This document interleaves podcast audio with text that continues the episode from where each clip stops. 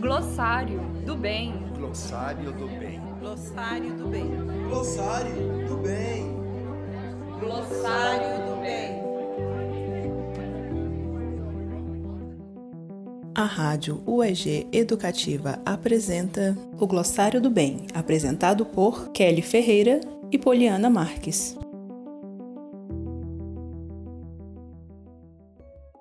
Você ainda tem dúvidas sobre que palavras usar em determinados contextos? Tem medo de errar e ofender alguém? Aqui trataremos de alguns exemplos explicando como a palavra era usada, por que ela foi abolida e quais seriam as novas expressões socialmente aceitas. A expressão de hoje é feminazi. Nos dias de hoje, existe uma forte resistência às palavras feminismo e feministas por parte de homens, mas também de mulheres. As lutas e as vitórias do movimento feminista são inquestionáveis.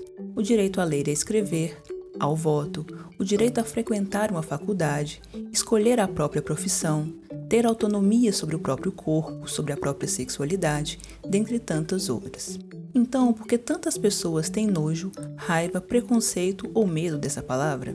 A oposição a essa palavra é tão grande que o antifeminismo, sentimento de raiva com relação a mulheres, promoveu um desgaste na palavra feminismo, criando a figura da mulher mal amada, feia, machona, que não se depila. Criou-se também nesse mesmo contexto o termo feminazi, que é uma mistura de feminista com nazista, e se refere a feministas radicais, militantes de forma ofensiva. Este estereótipo e essas distorções são sustentados por uma ideologia sexista, autoritária e homofóbica. Quando falamos de feminismo, falamos de um movimento filosófico, social e político, que luta pela igualdade de condições entre mulheres e homens, no sentido de que ambos tenham os mesmos direitos e as mesmas oportunidades. É sempre importante pontuar que feminismo não é, nem nunca foi o oposto de machismo.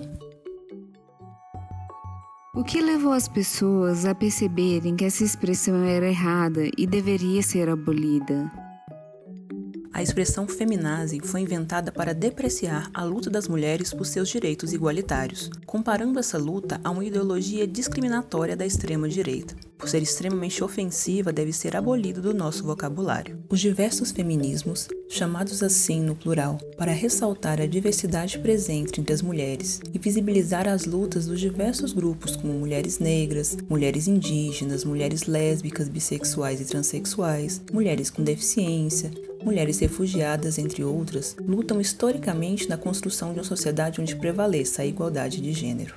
Essa sociedade equitativa beneficiaria tanto mulheres quanto homens, mas vai levar anos para chegarmos lá, se considerarmos que hoje nós mulheres não estamos tão presentes ainda na ciência, na política, em cargos de liderança e nos diversos espaços públicos.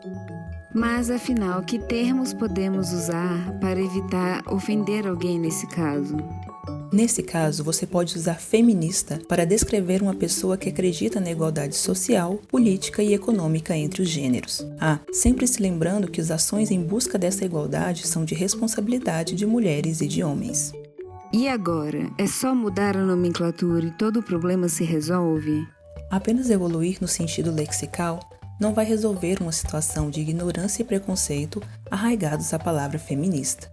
Porém, conhecer o histórico e os sentidos que cada palavra ou expressão carrega nos permite uma revisão de postura, pensamentos e ações que, com esforço coletivo, podem construir uma sociedade equitativa e diversa. O Brasil e Goiás têm dados alarmantes de feminicídio e violência doméstica contra as mulheres. Isso precisa mudar. Por mim, por nós, por todas as mulheres. Até a próxima! Este foi o podcast Glossário do Bem, produzido pela Rádio UEG Educativa. Tem dúvida no uso de alguma palavra? Envie um e-mail para radio@ueg.br ou pelas nossas redes sociais.